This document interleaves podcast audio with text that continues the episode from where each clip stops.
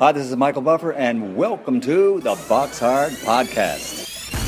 Hello, everyone. This is Mikey Garcia. This the monster from the swamps, Regis Rougarou Prograis. Hey, what's up? This is King Carlos Molina, former IBF world champ. This is Michael, the Bounty Hunter, 2012 Olympian and your people's champ. This is Charlie Edwards, flyweight champion of the world. This is Fast Eddie Chambers, and you're listening to the BoxHard Podcast with my main man, Joey Coastman. Hello, everybody, and welcome to episode 396 of the BoxHard Podcast. I'm your host, Joey Coastman. I'm joined as ever by former heavyweight world title challenger, Mr. Fast Eddie Chambers. Eddie, how you doing this week, my man? Uh, I'm doing good, my man. How about you? Yeah, I can't really complain this week, Eddie. Um, obviously, as you know, I'm in Spain, so I'm recording this week's podcast from sunny Spain. Um, yes, it's it's a nice change of scenery, obviously out here and um, and yeah, you know, um, it's it's a nice place. It's a nice place. Got the hot tub outside, which uh, is quite nice. I've been in that a couple of times, but um, yeah, can't complain, my man. How's things with you? Everything's good. I'm doing uh, obviously working like crazy as usual. You know, getting uh, getting as much done as I possibly can in the way of you know me getting in shape, as well as uh, training people and you know doing those other things like that. So yeah, I'm I'm, I'm working like like a fool. Anyways, let's dive straight into the review part of the show, Eddie. Uh, I'm going to start here with a card that took place last Thursday at the Palais des Sports in France. This one took place, like I say, Thursday, May 11th. Um, I'm going to try and really fly through the review part of the show in particular this week. Um, yeah, so this card over here, I mentioned it on last week's show. I said it's definitely going to go the distance, I felt. Bastian Ballesta, he was 25 and 0 with a draw. I think he only had about 5 KOs. Hadn't really boxed anyone of note, though, to be honest. He got in there with veteran Yvan Mendy, now 48 and 6 with a draw because Yvan Mendy was able to win a split decision over 12 rounds for the IBF International Super Lightweight title. That belt now belongs to Mendy. Um, yeah, there was, you know, there was decent odds on that happening, to be totally honest with you. Like I said, it was a big step up for Ballesta, who'd been quite protected, really. And Mendy, yeah, a wily old fox, was able to pull it off. Split decision. Moving now to the Mayer Centre or the Maher Centre in Leicester, United Kingdom. This one over here, promoted by Mervyn Turner. A um, couple fights to mention on the card. Leon Woodstock now 13 and 3. A nice return to the ring for him. A knockout actually in round 3 against Louis Norman. Uh, Louis Norman now 14 and 11 with a draw. Norman down twice in round 1 and once in round 3 prior to being knocked out by a right hand. So that's quite a big win there for Leon Woodstock, even though Louis Norman, I'd say, is probably a few weight classes above where he should be these days. Um, CJ Challenger now 13 and 0, a points win over 8 against Ruben Angulo, now 8 and 5 with two draws. And friend of the show, Lerone Richards, now 17 and 0, a knockout for him, a rare knockout for him. Um, it was a fourth round. Uh, uh, knockout against Harry Matthews, now 17 and 72 with six draws. Matthews down um, prior to being knocked out by a right hand. Um, again, you know, I don't want to go in on this too much, but what on earth is is Lerone Richards doing? Um, fantastic fighter, you know, can achieve massive things in the sport, but I just don't understand what on earth is going on with this guy. Moving now to the York Hall in Bethnal Green over here. Good few fights to mention, actually. Um, a fighter perhaps to keep an eye on. Alois Yumbi now um, 4 and 1. A big, big knockout for him. Heavy knockout for him in round 3 against Borna Gricic, who's now 3 and 3. Gricic down in the first round. Um, but yeah, like I say, that knockout in round 3 was definitely a massive one. You know, not going to make it to short list of knockout of the year, but certainly one to mention. Um, Sean Noakes as well, 5 and 0, a TKO for him in the first round against Robin Zamora, who's now 19 and 21. Um, I thought that one had a chance of going a distance, but like I say, Sean Noakes quite quite um, difficult to predict if he's going to get a knockout win or a points win so far in his career. He seems to just surprise me all the time. Um, Michael Sos- or whatever his name is, the Polish fighter, now 7 and 0. He was actually able to uh, to get Israel Duffus out of there, um, which is, I guess, a bit of a statement in comparison because, you know, obviously in his last fight, Israel Duffus went the distance with Chev Clark, but Sosniski was able to get him out. He retired on his store at the end of round four. He didn't want to come out for round five. It was only a six rounder. He was down in the fourth round, Duffus. So that's a bit of a statement win there for the Pole, and it's quite funny because there's a lot of people that were actually betting on Duffus to win the fight to pull the, to pull off the upset, but I wasn't one of those. Uh, one of those people. Uh, moving up the card once again, Ryan the Piranha Garner now 13 and 0. Quite happy for him as well to to come back here with a knockout win in round two against Eduardo Valverde. Now 3 and 11 with a draw. Um, Valverde down twice from body shots prior to the stoppage. Good win there for Ryan Garner. Um, good win as well for Chris Balk. Now 12 and 1, a points win for him over 6 against Kevin Tranner. Now 15 and 4 with two draws. Karol Itauma went the distance. This, this again was one I could see coming. Um, you could just over triple your money for that one. He's now 10 and 1. I think the odds were 9 to 4. Um, yeah, points win. Quite an uneventful fight, really, until the last round when his opponent Khalid Gradia was down. Um, but yeah, he didn't he didn't get knocked out. He got back up and survived. He's now 10 and 10 with four draws. Karol Itauma, not the comeback that I think people wanted to see. Um, Ellis Zorro, this was the main event. He's now 16 and 0. He was able to TKO in round seven Hosea Burton. It was a good fight while it lasted. Burton down prior to the stoppage. It was for the vacant WBO European Cruiserweight title. On the back of this, um, Hosea Burton, also obviously cousin of Tyson Fury, decided to retire from boxing. So all the best to him in retirement. Was a good fighter. I don't think he quite achieved what he perhaps could have achieved. Um, so yeah, I'm going to mark him down as a bit of an underachiever. Nice guy, good fighter, but yeah, he's he's had a obviously really bad run in recent years. And um, yeah, I'm happy that he's calling it a day now before he continues hanging around too long and perhaps, you know, being damaged um, in a way that cannot be reversed. But yeah, good win for Ellis Zorro. Like I say, I think he's passed a few really good stern tests now. I liked his fight last time against Dec Spelman. I liked this one against Hosea Burton. I think he needs to be pushed um, in a good way. I think Ellis Zorro perhaps is certainly a name to be, you know, thinking of as a top guy. I know that this one was at cruiserweight, which obviously isn't good for Hosea Burton. I mean, he's a career light heavy, so I guess, you know, what was he really doing taking a fight like this up at cruiserweight when you think about it? But like I say, I think he, he kind of knew that he was towards the end of his career.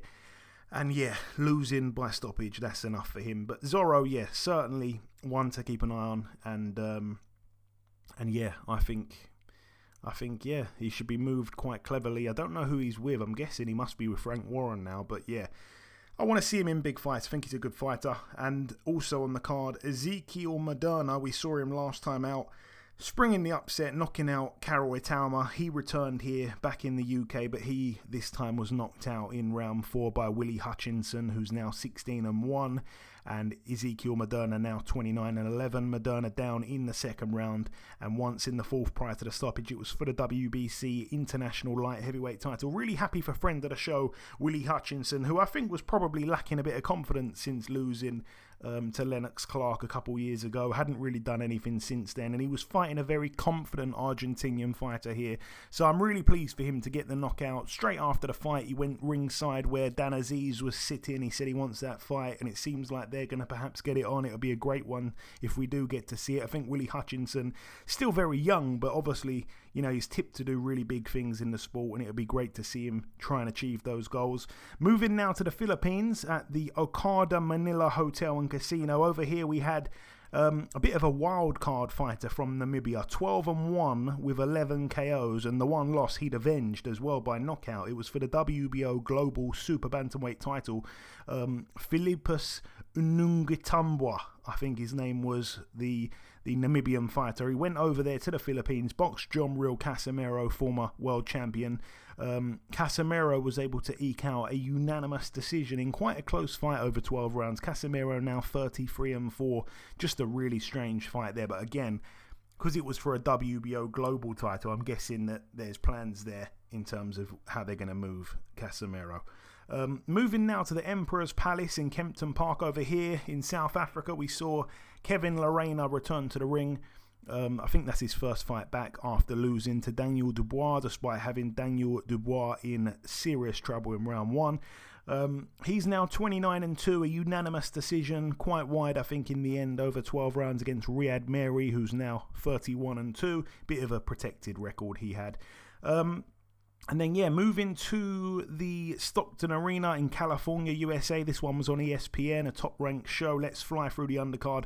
Uh, son of Fernando Vargas, Amado Vargas, now 7 and 0. Some people saying he's probably the worst of the sons of Fernando Vargas. But anyway, he was able to drop in round one, but beat by unanimous decision over four rounds Bernardo Manzano, now 2 and 5.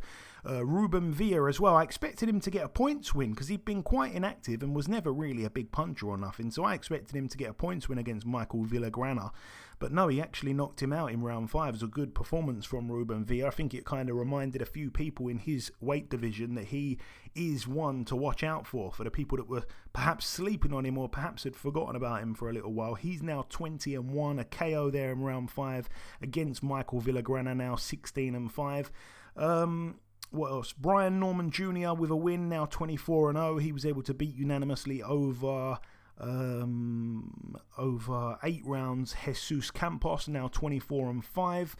Uh, what else did we have? Uh, Gabe Flores Jr. as well, now 22 and 2. A knockout for him in the very first round against Derek Murray, now 17 and 9 with a draw. I expected that one to go to distance actually, so I got that horribly wrong. It was a fantastic shot from Gabe Flores. Really big statement. I thought it was unbelievable. What a statement from him.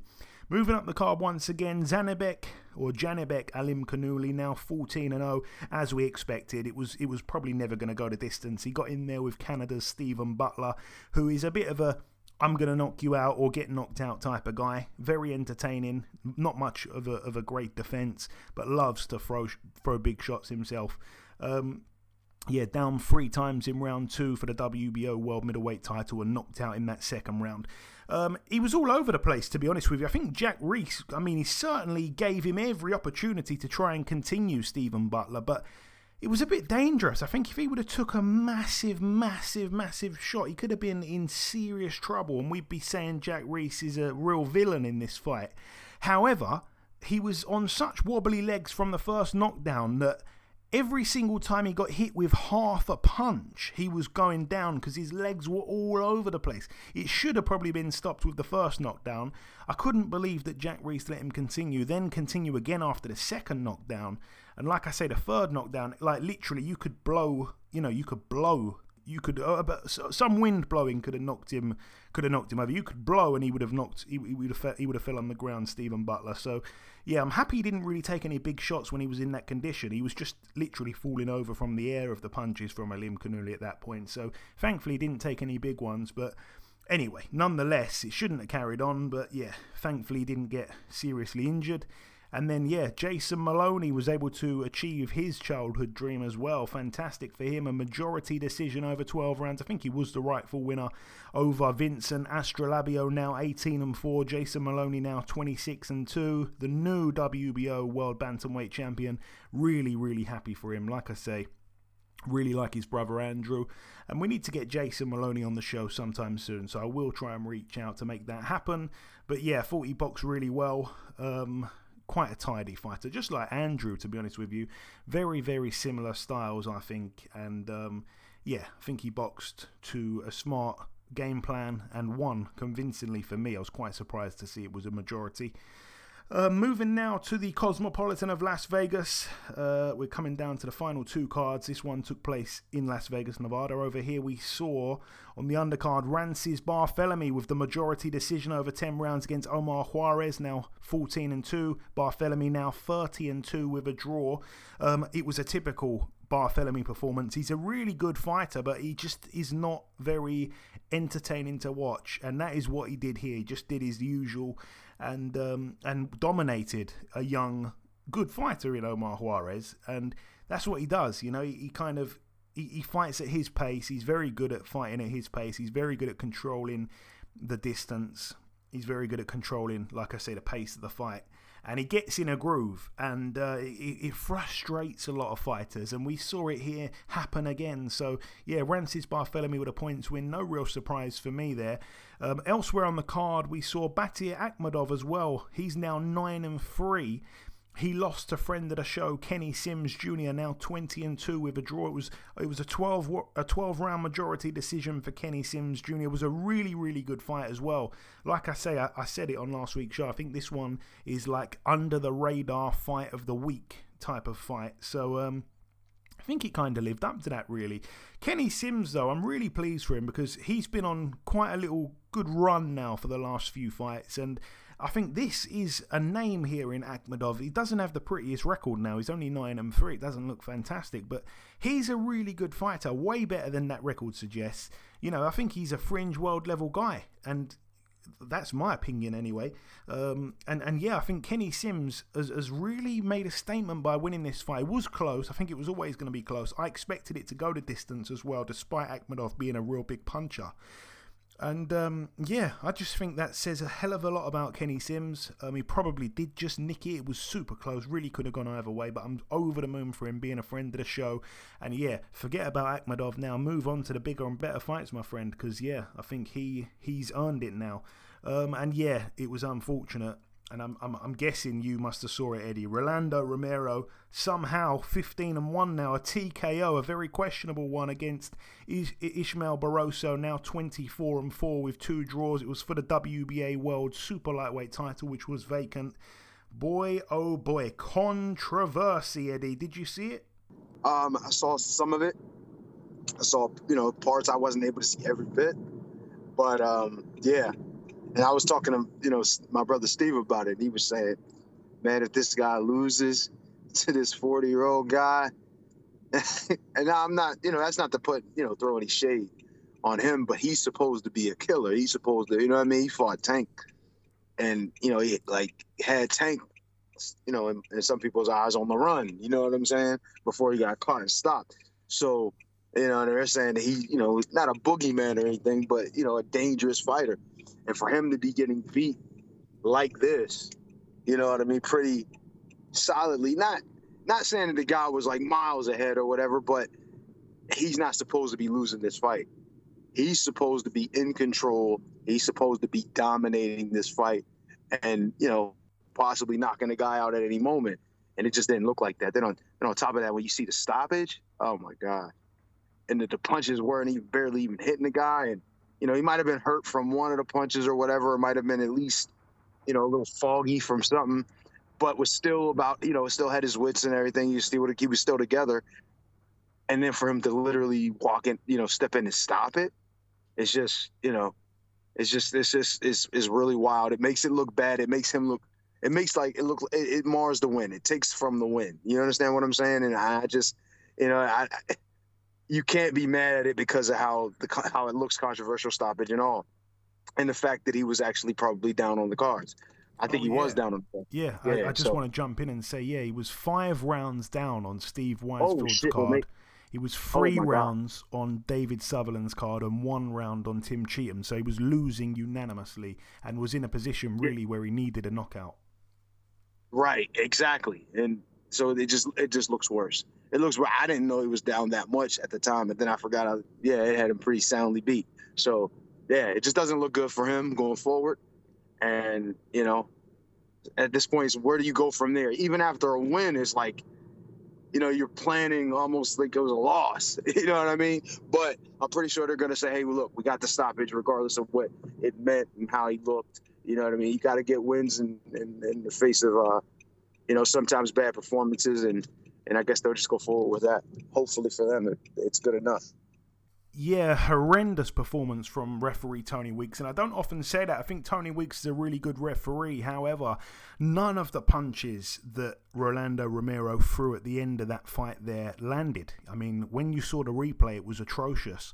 Not to mention the fact that Barroso had put Rolando Romero down earlier on in the fight and obviously, uh, Romero had put Barroso down as well, so they had a knockdown each.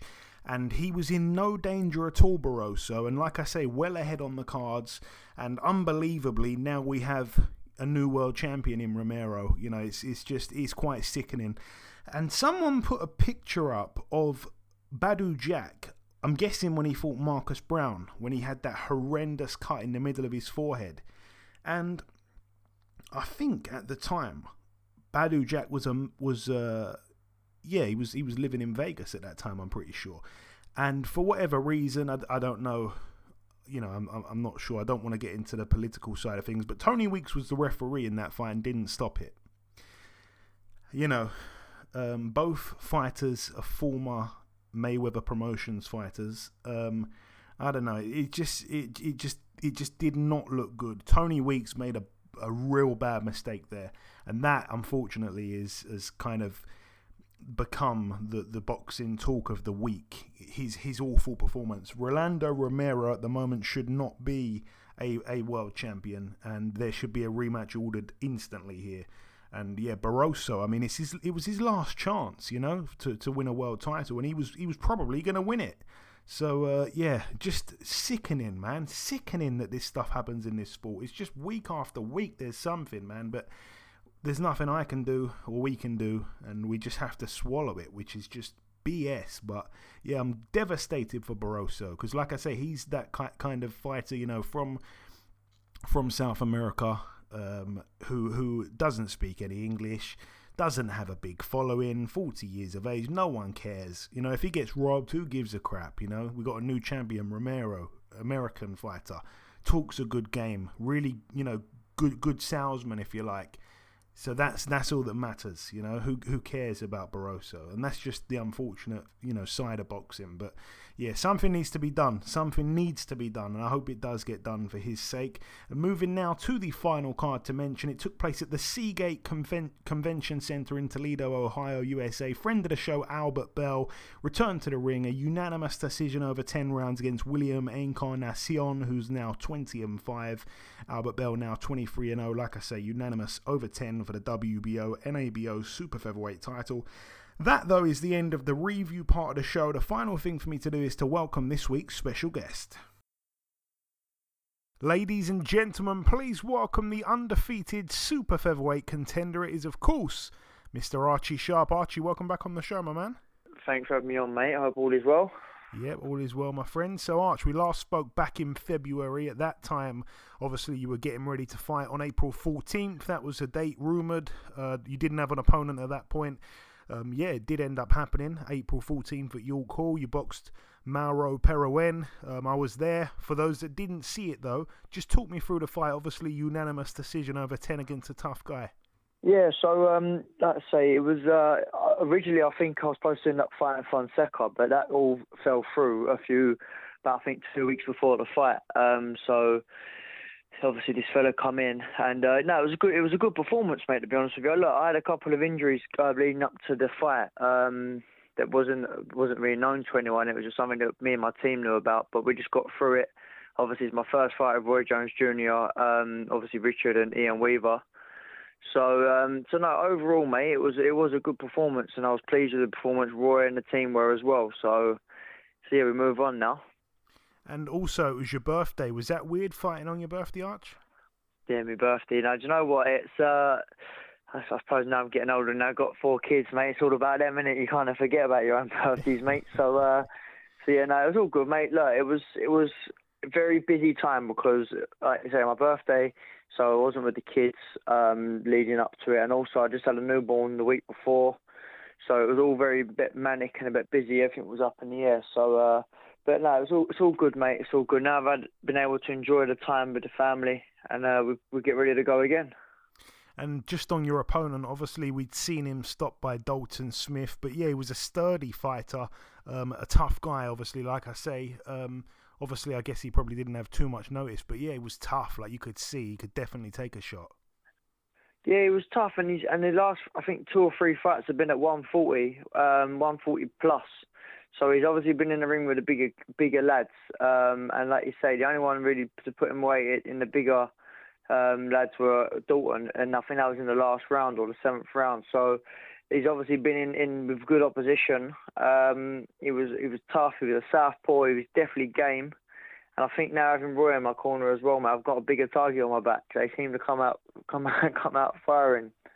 Yeah, and as you say, it was your first fight under Roy Jones. Um, I did joke with you after the fight and say that sometimes during the fight you look like Archie Sharp, sometimes you look like the white Roy Jones. Um, you were a lot flashier than I've seen you before. I mean, obviously a lot of showmanship, but then you you box like that as an amateur, though, Arch.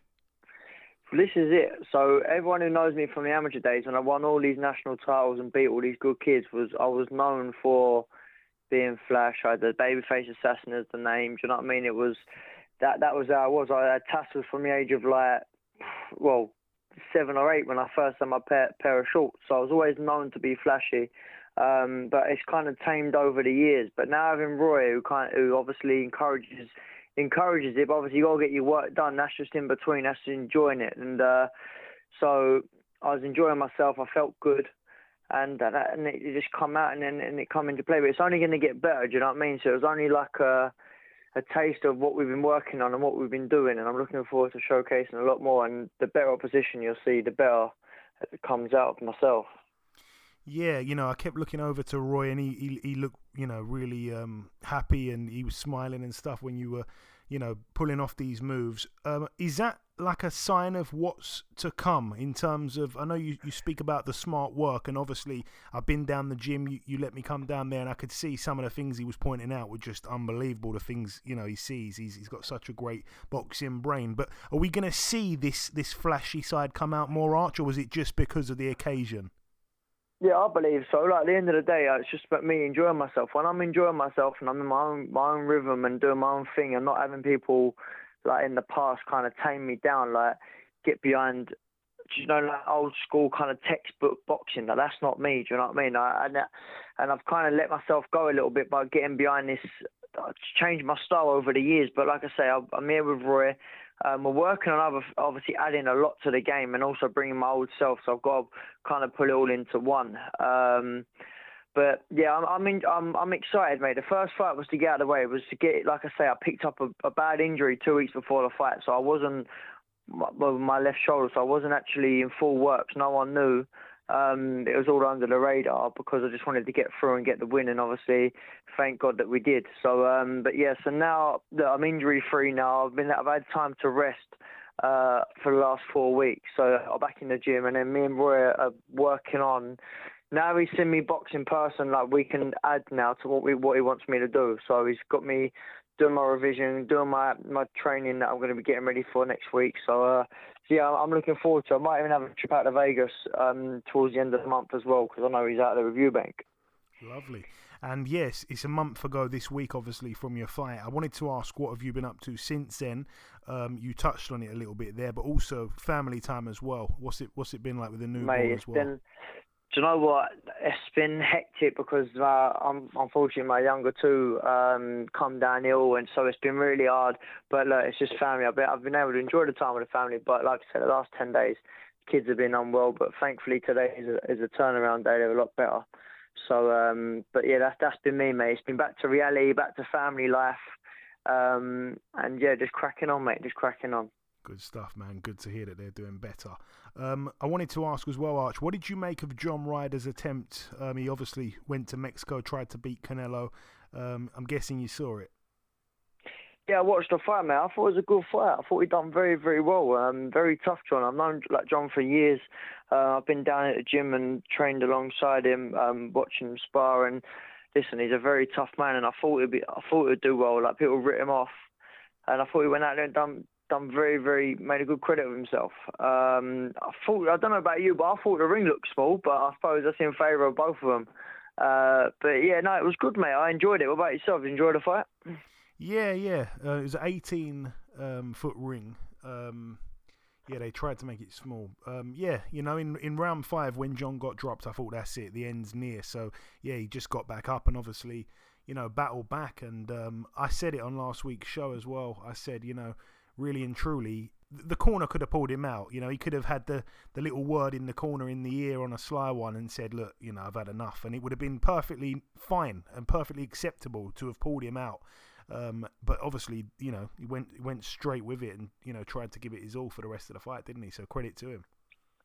Yeah, hundred percent credit to John, and uh, I think, like I say, towards the back end of the fight, I think he shocked a lot of people as well because Canelo showed a few um, flaws there towards the end of the towards the end of the fight, and John come on strong. So um, he shocked a lot of people. I, I would have thought he gained a lot of fans as well. Yeah, I'm sure he did, man. And yeah, credit to John. A big, big fan of his as well. Um, yeah, again, since we last spoke, Britain now has a new world champion at your weight, obviously a two time champion. Joe Cordina, um, I know you watched it, beat Shavkatson Rakhimov. How highly do you rate Cordina, Arch? And is that someone that you've got your eye on now as such, or are you just primarily focusing on the WBO route, which is totally fine considering you're still number one with those guys? Yeah, well, look, Joe is definitely an opponent. Uh, definitely a fight that I'm looking at as an opponent um, for later on in later on or in the near future. Um, obviously, he's he's a two-time world champion. He's got a belt now, so he's going to want to be looking to fight another fighters, Foster or Navarrete. Um, so which is going to happen. Well, I don't know. It could happen. Listen, I don't know. If I was Cordina and I've got belts, mate, I just want to be wanting to clear up and get more belts. I wouldn't want to be having fights where, unless people were bringing belts to the table. So that's what I'd be doing if I'm in his position. So I would have thought he'd be doing the same. And also, he's, he's a bit older than me as well. Do you know what I mean? So if he ain't got loads of time around him, so he's probably thinking, let me get a couple of belts, maybe move up. That's what I'd probably be looking if I was in his position. Um, but yeah, he's a great fighter, Joe. I think he's he's, he's a very clever fighter. Um, it's definitely a fight I'm interested in, open to. Spoke to the team a couple of days ago about what my plans are moving forward. Definitely mentioned Joe. He's got a belt. Obviously, Foster, Navarrete. Um, these are all fights that I've been asking for. Uh, even mentioned about the Jono Carroll fight. There's there's a few fights there that we've been talking about. Um, so hopefully we can make them happen. But uh, the super featherweight division is booming at the minute and I'm just looking, mate. I'm just hungry to get out there. Obviously, Valdez is fighting Lopez now, um, which the whole reason why they topped me up uh, with the Wilson thing was to make Navarrete and uh, Valdez, but for some reason that's not going ahead now. So if Navarrete needs a dance partner, I'm here. But like you say, I'm working with I'm against the top rank here, and and the BO for some reason that the top rank fighters they want it all their own way, and they don't want to they don't want other fighters from elsewhere to come in and pick the belt up, obviously. So that's where I'm at at the minute, Joey. Just trying to trying to get these big fights, mate. Trying to get these names. Yeah, I remember when they made that um, Oscar Valdez fight. Um, obviously, he's rematching Adam Lopez. I remember actually, as soon as it was announced, I, I texted you. I think I was the first person to say it. I said, "What the hell?" We were like shocked, like, "What is going on?" Just makes no sense at all.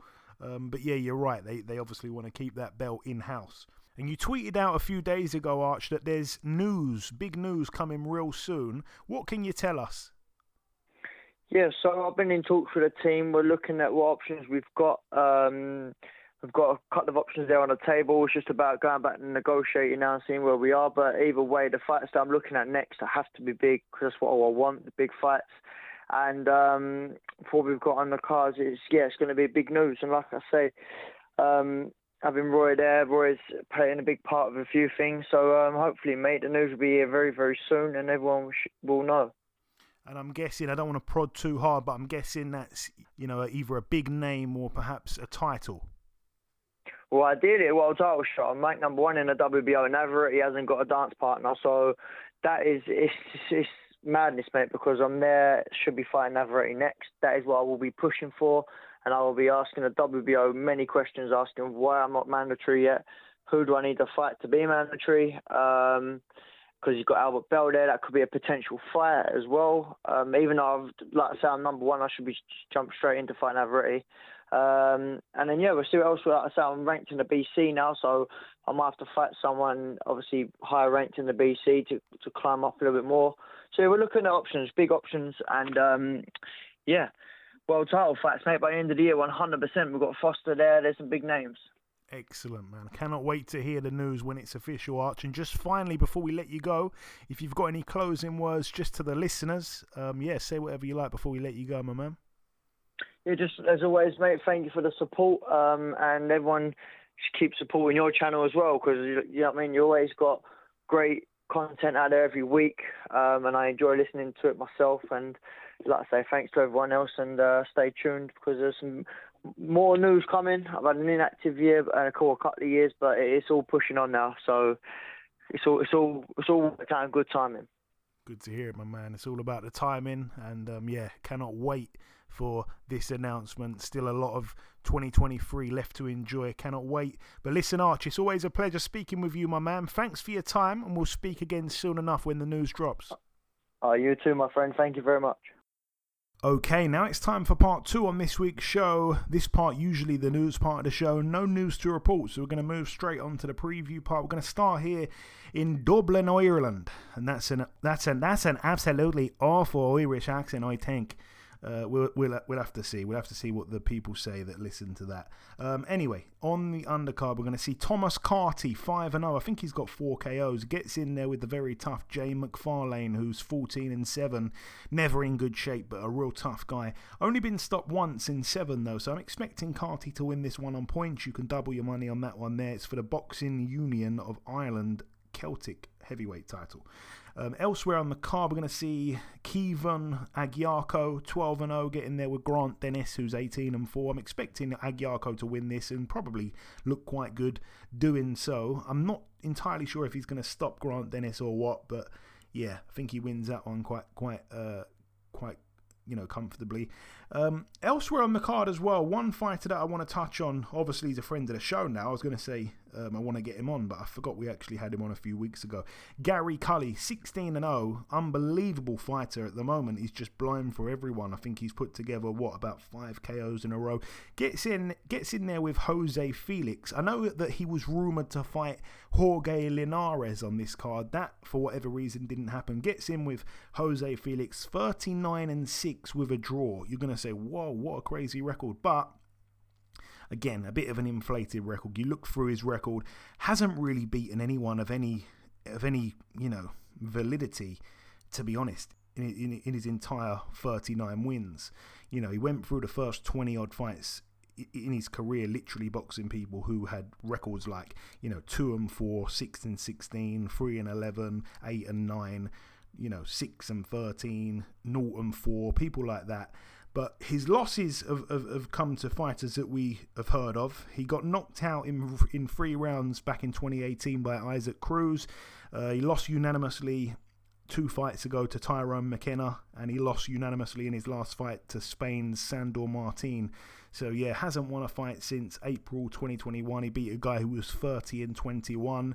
The win before that, he beat a guy who was 22 and 17. And then yeah, that goes back to the Isaac Cruz knockout loss. The win before that was against a guy who was 4 and 4. I think you're probably getting the picture here. Um, yeah, so I'm expecting Gary Cully to not have too many problems against Jose Felix. Um, he's only been stopped twice though in his six losses, so let's see if Gary Cully can do something there. Uh, moving up the card once again, we're going to see this is a really good fight, actually. I think this is a fantastic fight. Terri Harper. Um, her record these days 13 and 1 with a draw. I've said it so many times. She looks unbelievable up at 154. It's for the WBA World Super Welterweight title. Um, obviously absolutely mad to think that she was once upon a time a super featherweight. And you know she has moved up several weight classes and looks the picture of fitness. She looks absolutely perfect super strong. But yeah she she's in a real step up here against Cecilia Brækhus who's 37 and 2 former pound for pound number 1 female fighter in the world. Her two losses were close losses on points to Jessica McCaskill um, particularly the first fight that was really close. The second one, not so much. But yeah, um, you know, she's only lost to McCaskill, who's got a completely different style to Terri Harper. And I would not write Brækhus off in this fight. She's about a three to one, maybe four to one underdog. I think that's well worth a punt there. And yeah, if she's to win, she's to win on points as well. So that's even better odds. But yeah, I, I, I would not count Brækhus out. Um, should be a good fight though against Terri Harper. Um, moving up the card, Dennis Hogan as well, 31 and 4 with a draw. Looked quite good last time out, beating Sam Eggington. Um, he got his tactics spot on against Sam Eggington, really. Just decided not to stand in the pocket with him. He decided to move around the ring, use his feet, and he looked quite good. Um, he's a big underdog, though, here for the IBO World Super Welterweight title against James Metcalf, 24 and 2. Um, Metcalf, you know, it's a strange one with him as well, really. You know, had a fantastic fight with Ted Cheeseman a few years ago. even though he got stopped. Come back, lost to Kieran Conway, but he's put together three wins in a row. Um, he looked good, by the way, beating Kerman Lejarraga. He was like the only Brit, or the first Brit, to beat Kerman Lejarraga, I think, after Lejarraga had beaten so many of our guys Bradley Skeete, Frankie Gavin, Tyrone Nurse, Jack Flatley, Jez Smith. He was going through all these Brits, and James Metcalf was, was the guy to tough it out and beat him. And he looked really, really good that night in Spain. And then after that, he come back against America's Courtney Pennington, who wasn't really that good, but I didn't expect him to stop him, and he did. So he's he's in really, really good form. He gets in with Dennis Hogan, and like I say, he's the big favourite. Um, he's a tough guy, James Metcalf. It's going to be a good fight. I think that one will probably go to distance. Um, not entirely sure which way it could go. I think probably would I'd probably edge Metcalf maybe. And then yeah, the main event. What a superb fight! I don't want to go go go too long speaking about it, but yeah, it's for the undisputed super lightweight titles IBF, WBA, WBC, WBO, IBO as well. Uh, 10 two minute round. Chantelle Cameron, the undisputed champion, the undefeated champion, 17 0, like I say. Um, it's up at her weight. Katie Taylor moves up here to 140. 22 0, obviously undisputed champion at 135. It's a mega fight. It's a fantastic fight. It's a fight we never thought we'd see. This is really Ireland's best female and Britain's best female getting in with each other here.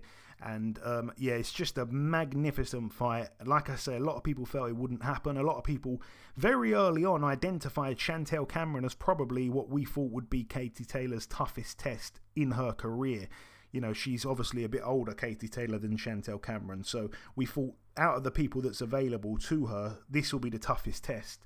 And for that reason, people have wanted it for years and years, and we're finally getting it. So I'm so over the moon for Chantelle Cameron. Um, it, it's definitely a winnable fight for her. At one point in her career, I thought she'd knock Katie Taylor out. I was really confident of it, but.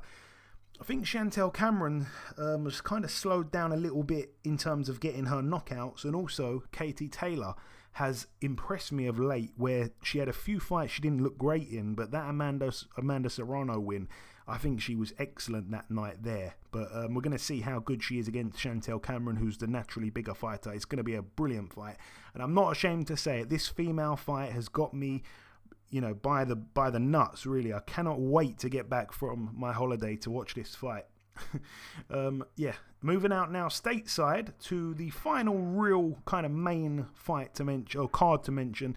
Let's start over here. It's at the MGM Grand, Las Vegas, Nevada. It's going to be live on ESPN Plus. On the undercard, Nico Ali Walsh 8 0. He gets in with Danny Rosenberger, who's 13 and 9 with four draws. We've got the other son of Fernando Vargas, Emiliano Vargas, 4 0. He gets in with Rafael Jasso, who's 3 0. That's over four rounds there.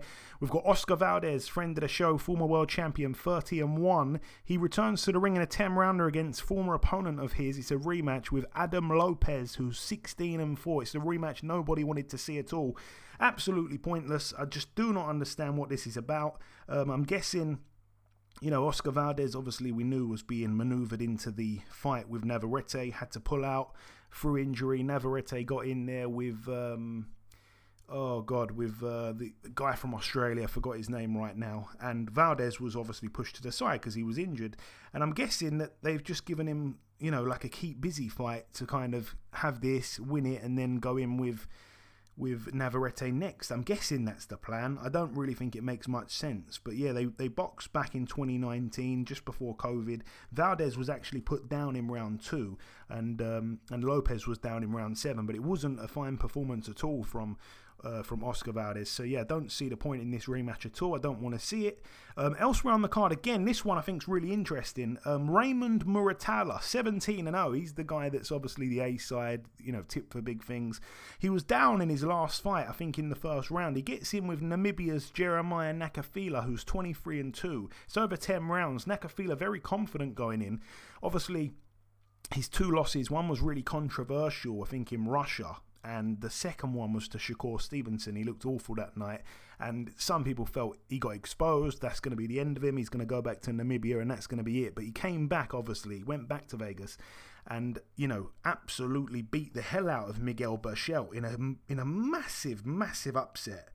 And yeah, you know, that is, I think, the last fight that Nakathila had, and he actually got Berchelt out of there, which I think was a mega statement.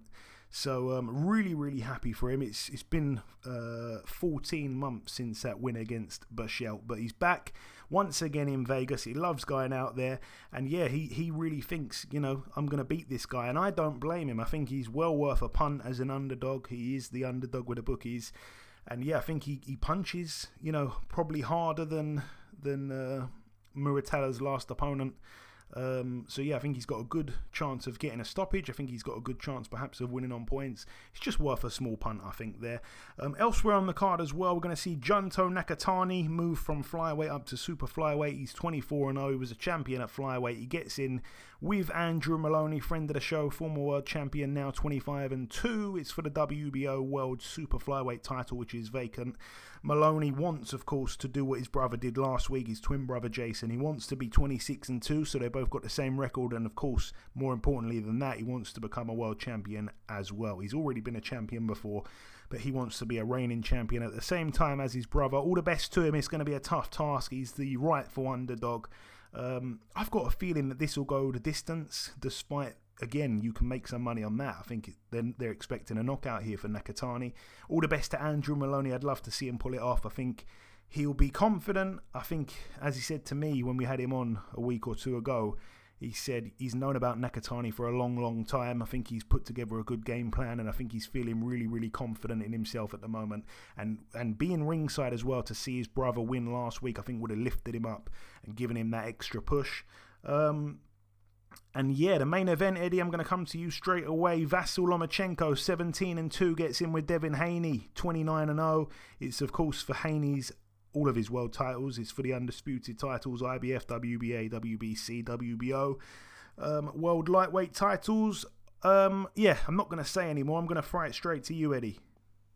Great fight, but I still say that I want to see is is what to me is what Lomachenko has left.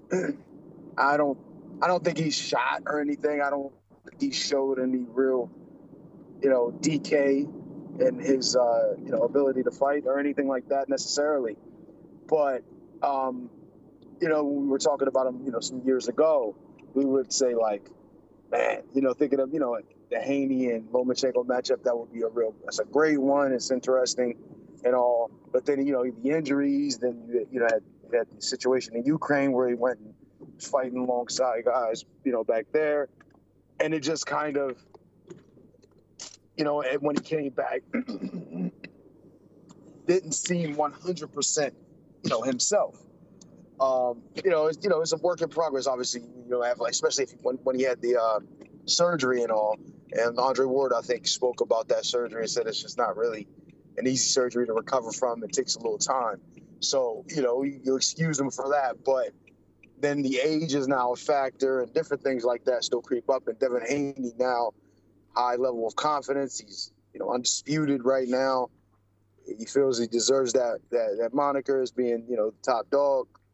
Um, so hey, um, right now it, it it's it's still an interesting fight. It's it's a you know it's one of those ones you really want to see and one of the ones I'm really excited for. But I think it all it all depends on what Lomachenko's you know capable of at this point in his career. Um, and I think um, I, I, still think he's, you know, I still, still think he's great. I still think he's Lomachenko, but he's gonna have to prove it against uh, Haney. He's gonna have to really do some work, and it's not gonna be easy. Are we both agreeing that it's probably gonna go to distance, Eddie? Don't really see a KO. Nah, nah, nah no KO, no KO. I don't, I don't, I don't think so. Um, if if anything, you know, the KO probably lie more with uh, Lomachenko than Haney. And I'm not saying that Haney doesn't punch hard or anything like that. He doesn't have the ability to hurt a guy. I just don't see it happening with with Lomachenko. I think Lomachenko is really, really, uh, really, really, you know, great defensively. Um, extremely smart fighter.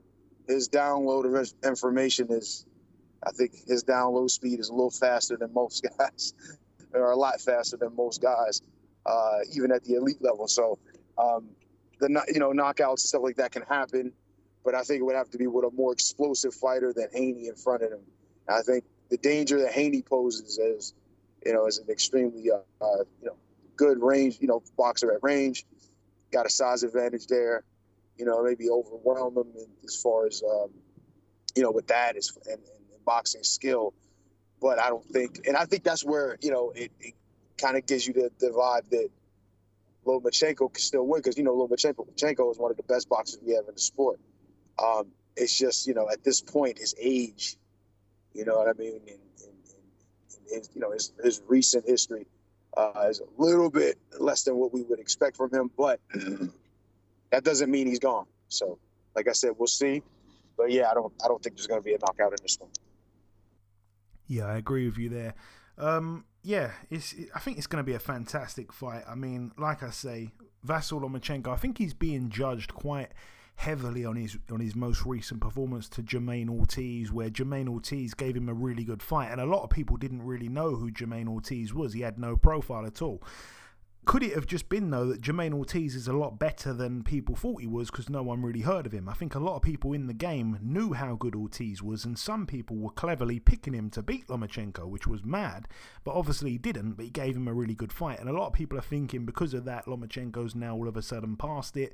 You know, obviously in his in his loss to Teofimo Lopez, I think people read into that too far. I think he was really weary of um, of of Teofimo Lopez's power, and that's power that Devin Haney we know doesn't possess. And obviously, as well, people need to remember about Devin Haney being really tight at the weight, which is evident to see.